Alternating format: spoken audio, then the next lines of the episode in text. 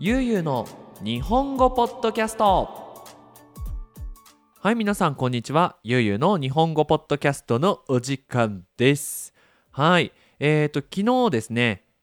ドラマの自分の好きなドラマについてのポッドキャストを撮り終わって、えー今日はまた別のテーマでいきたいなと思っています。えーとですねまあ明日実は僕らにとって大切な一日になるんですよ。えーと僕らっていうのは、えーニディアさんともう僕にとって明日は大事な一日にかもしれないのでまあそのねビッグニュースが、えー皆さんにお伝えできるようになったらこのねポッドキャストでそのことについても話したいと思います。みんな何のことについて話してるかわからないと思うんですが楽しみに待っていてください。はい。で、まあ、今回なんですけども結構ねありがたいことにそのゆうゆうの日本語ポッドキャストをえーとポッドキャストで聞いてくれたり、まあ、YouTube チャンネルを見てくれた方の中でその僕のクラスね僕に日本語を教えてもらいたいっていう人が結構多いんですよ。であのゆうゆう日本語のメールに、えーぜひ、えー日本語を教えてくださいっその個人クラスやってますか？っていうお問い合わせのねメールが何件か届いています。いや本当にねいや嬉しいですね。いつか皆さんとこうクラスで会えたらいいななんて思っているんですがですがあのー僕は JLPT の対策講座はやりません。はい。その僕にぜひ日本語能力試験のクラス日本語能力試験の文法を教えてもらいたいっていう人は他の先生を探してもらいたいなと思っています。で今回のポッドキャストではどうして僕が JLPT のクラスをしないのかについて話していきたいなと思います。これはまあ僕の性格とか、まあ、僕の特徴特徴でもねえかとかあのーなんだろうな僕のこう日本語教育日本語のを教えることに対しての、まあ、考え方がまああってそのあえて JLPT の講座をやっていないので、まあ、その考えについて、えー皆さんに知ってもらいたいなと思います。それではよろしくお願いします。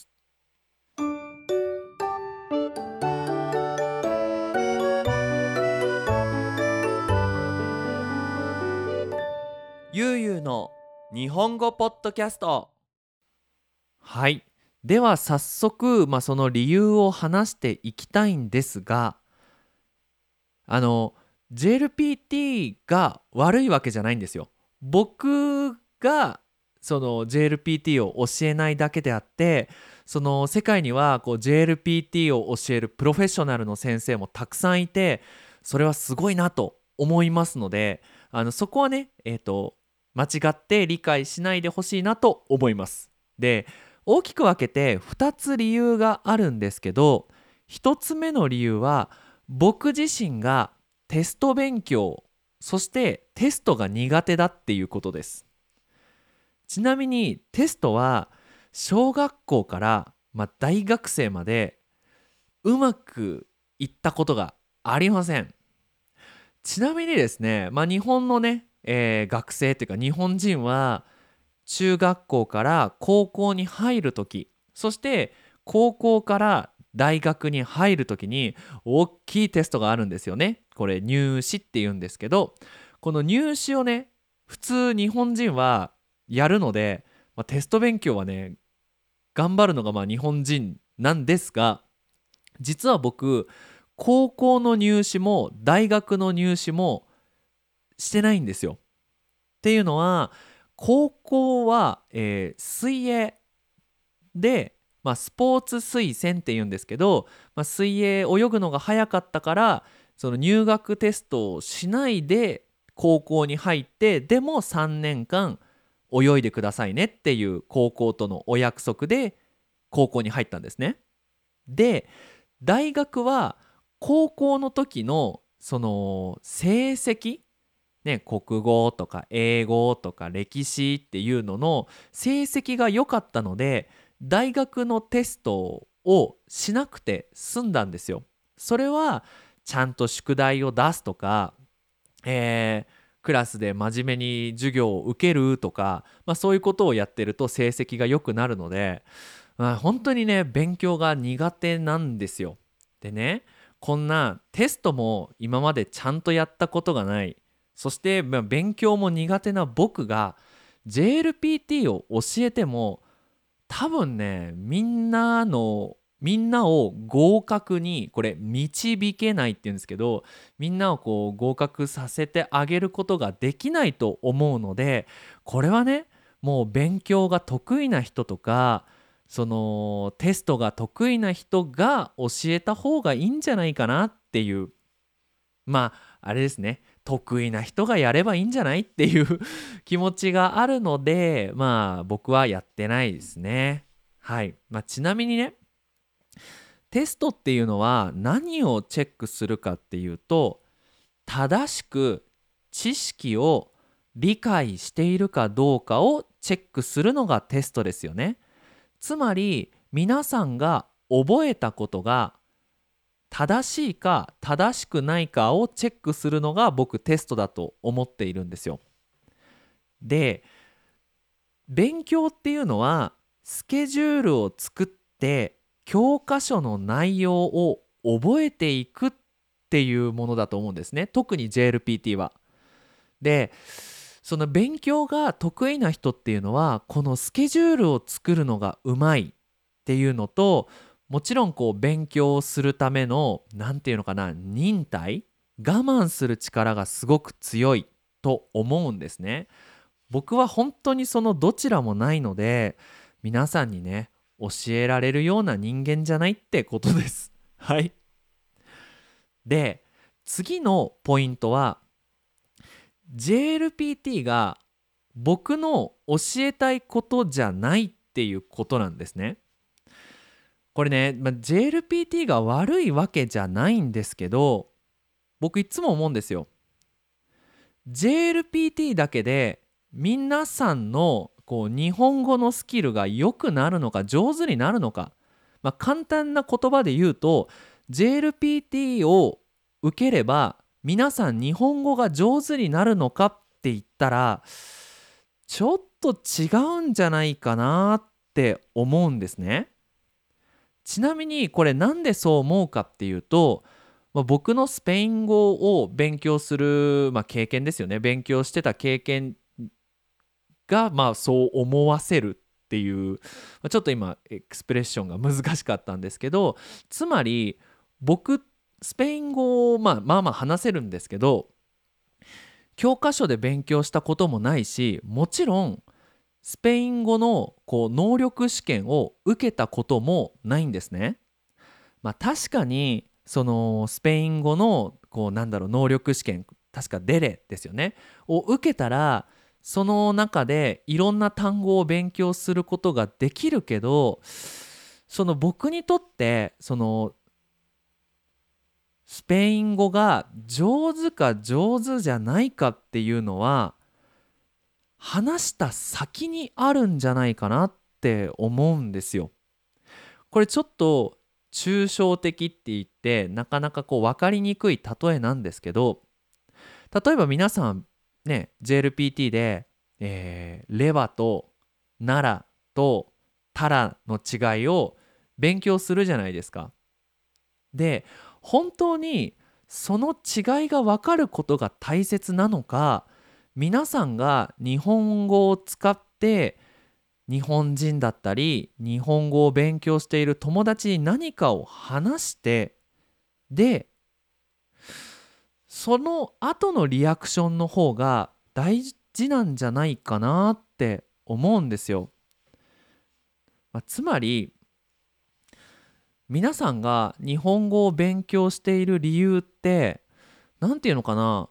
その日本人に「ああなたは日本語が上手ですね」って言われるために日本語を勉強しているのかその日本語を使うことによって皆さんの人生がもっと良くなる、まあ、そのために日本語を勉強しているのかだと思うんですよ。僕はそのスペイン語を勉強した大きな理由は、ね、メキシコ人とか皆さんに「ああユうスケってスペイン語上手だね」って言われるためじゃなくてニディアさんと毎日楽しく生活するためとか、ねえー、自分の YouTube チャンネルを大きくすることとか、まあ、スペイン語を使っていろんな人と出会うことが僕のスペイン語を勉強する理由なので、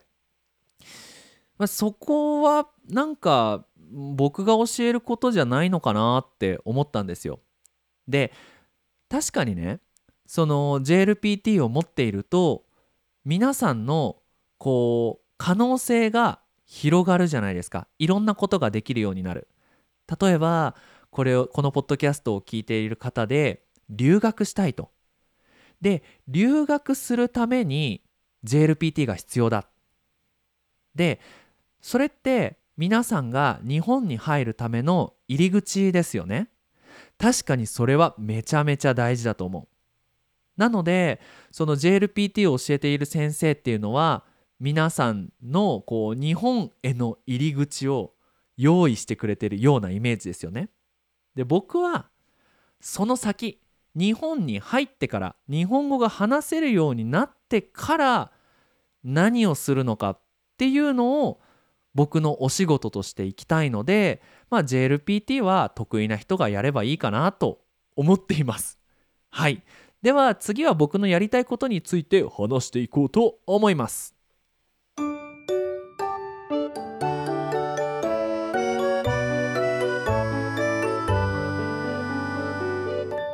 ゆうゆうの日本語ポッドキャストではさっきも話したんですけど言葉を学ぶメリットって何なんだろうっていうのを話していきたいと思います。でこれ話す前にみんなに確認しときたいっていうか言っときたいんだけどこれ人によって違います。これは僕が考える言葉を学ぶメリットです。はい。一つ目は自分の気持ちや考えを伝えることができるっていうことですね。ね例えば今僕が、まあ、日本語を使ってですけどあの皆さんになんで僕は JLPT を教えないのかっていう考えを今話してるしでこの考えが皆さんに伝わったら嬉しいですよね。でもう本当にねありがたいことにこう皆さんこのポッドキャストを聞いている皆さんは、まあ、日本語がわかるので、この日本語を使うことで皆さんに伝えることができるけどこれを例えばね、メキシコ人とか、まあ、ラテンアメリカのスペイン語圏の人にこのアイディアを話すってなった時はもちろんスペイン語で話さなきゃいけないですよね。でまあ大事なことはスペイン語ができることよりもそれを、まあ、スペイン語ができることでそのアイデアを伝えられる人が増えるってことですね。はい。2つ目は今まで自分の知らなかったことが知れるっていうことですね。これさ僕本当にメキシコ人だったり、えー、ラテンアメリカの人に感謝しているんですけど人生で大切なこととか今まで知らなかったことを本当にいろんな人に教えてもらいました今パッてね話しながら思い出したのがえー、昔旅行した時にコーヒーを作っているまあコーヒーを栽培しているっていうんだけどそういうコーヒーを栽培しているところに行ったんですよ。でそこでどうやってコーヒーが作られるのかとか、まあ、コーヒーの木ってどういうものなのかっていうのを教えてもらえたんですね。これってもう僕がスペイン語を話さなかったら絶対そこまでいけなかったしそのコーヒー農園で働いているおじさんが考えていることその気持ち大変なこと嬉しいことっていうのをスペイン語が話せたから分かったんだな。それによってその僕の人生でなんか知れたこと人生が良くなるっていうかこれからこう生きていく中でこう考えられることが一つ増えましたよね。いやそれがやっぱりこの言語を学ぶメリットなんじゃないかなと思います。はい。で3つ目さっきも言ったんですけど相手の気持ちが分かるっていうことです。これもちろん日本語だけだったらほとんど日本人の考えとか気持ちしか分かんなかったけどそのスペイン語が話せるようになってラテンアメリカの人の気持ち何を考えているのかとか何を感じてるのかとかまあ何が嬉しい何が辛いっていうのが分かるようになったのはすごく自分にとって大きいですね。あそういう考え方もあるんだあこんなことで嬉しくなることもできるしあこんなことで悲しくなるんだっていうのはすごく勉強になりましたね。例えばその家族で一緒に時間を過ごすことがすごく大切それによって気持ちがハッピーになるっていうこともスペイン語でメキシコ人の気持ちを聞くまではよく分かってなかったしあ今自分が辛いんだななんか例えばその、まあ、家族にね自分のプロジェクトの話をした時にあいいんじゃない？みたいな言われ方をしたんですけど前はまあそれが普通かなって思ってたんですけど、まあ、メキシコ人の人と話をしていく中でやっぱ家族に頑張れって言ってもらえることは嬉しいしそれを言ってもらえないことは悲しいことなんだなっていうのもなんか当たり前のことなんですけどメキシコ人と話していく中で気づいた一つなのかなって思います。で最後です。これが僕にとって一番大事なこと。人生の友達ができるっていうことです。人生の友達っていうのはもう何て言うのかな一生の友達もしかしたら、まあ、おじさんになるまでか、まあ、死ぬまでか分かんないけどこう人生の大切な時に一緒にいる友達が増えるっていうことですね。まあ僕5年前に結婚式をしたんですけど5年前？4年前っつったっけな？結婚式をしたんですけどその結婚式にいろんな僕のメキシコ人の友達が来てくれたんですね。で、ね、例えば、まあ、普通にね日曜日にどっか遊びに行きたいなって思った時にもこう誘える友達がいるしわざわざ日本の結婚式にまで一緒に行ってくれたお友達っていうのもできました。でそれは本当にスペイン語ができなかったらいないですよね。だそういう友達ができるっていうのは本当に人生にとって大事なことだと思うんですよ。そういう人生の仲間が増えるっていうのは言語を学んでいく中の本当に大きなメリットなんじゃないかなって思っています。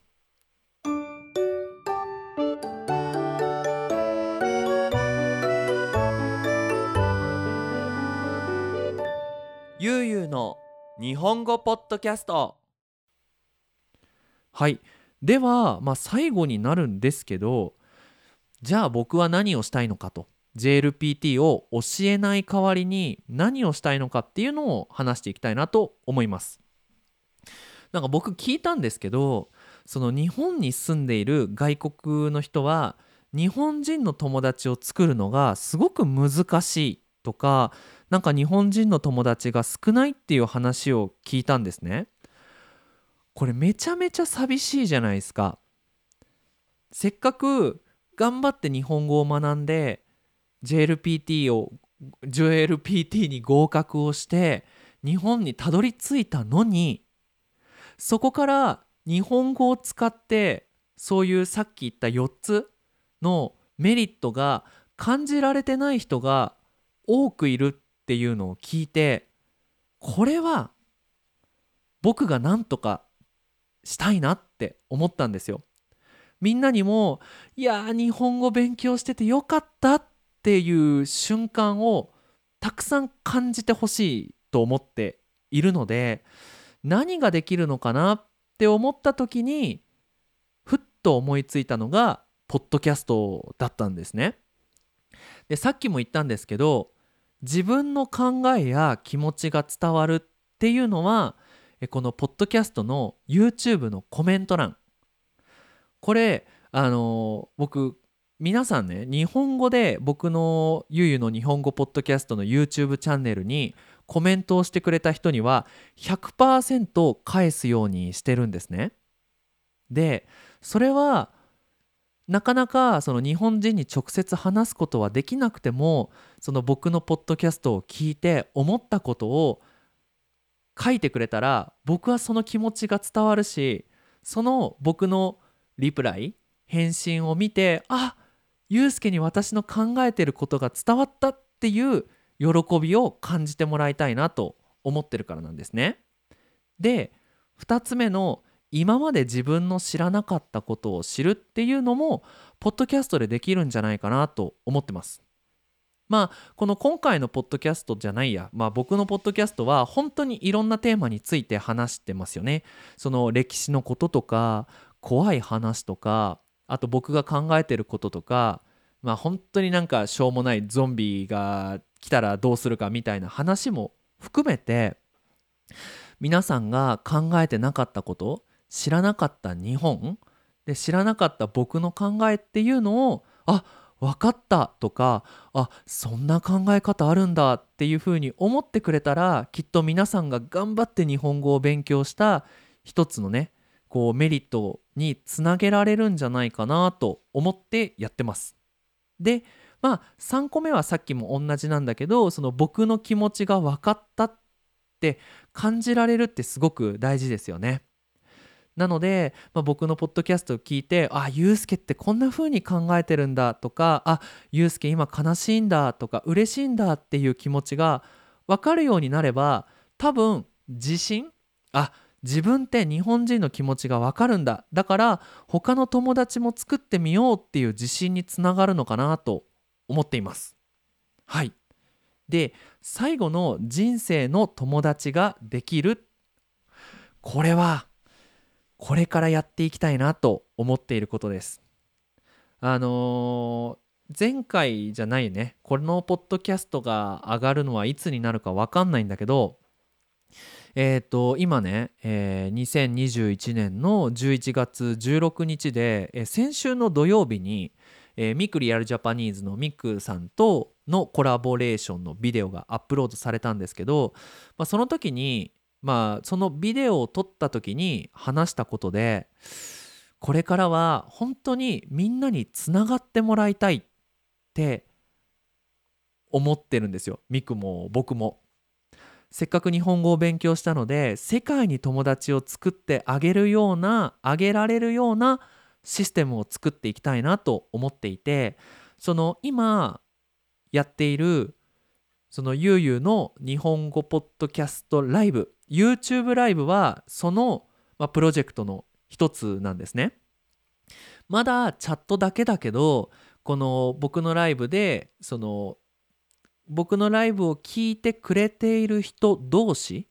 でチャットをしてくれて友達ができてでなんかこうみんなで集まるチャンスを僕が作ってあげられたらその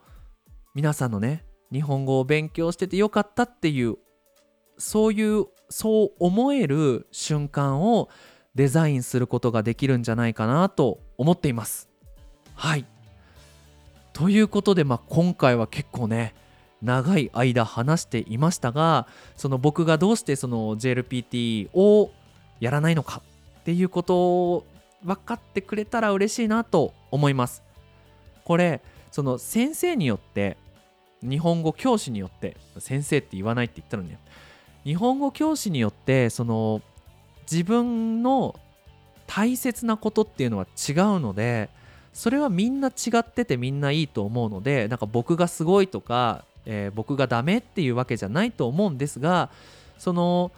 それぞれの日本語教師の人が何を大切にしているかっていうのを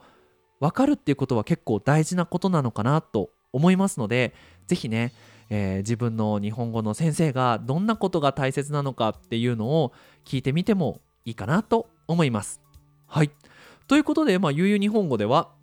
えー引き続きテーマの募集をしています。こんなテーマについて話してほしい。こんな話が聞きたいということがありましたらぜひぜひ、えー YouTube のコメント欄とあと Patreon のね、えーメンバーになってくれたら100%、えーそのリクエストのテーマについて話しますのでもし興味があったらよろしくお願いします。ということで皆さん引き続き日本語の勉強頑張ってください。それじゃあまたね。バイバイ。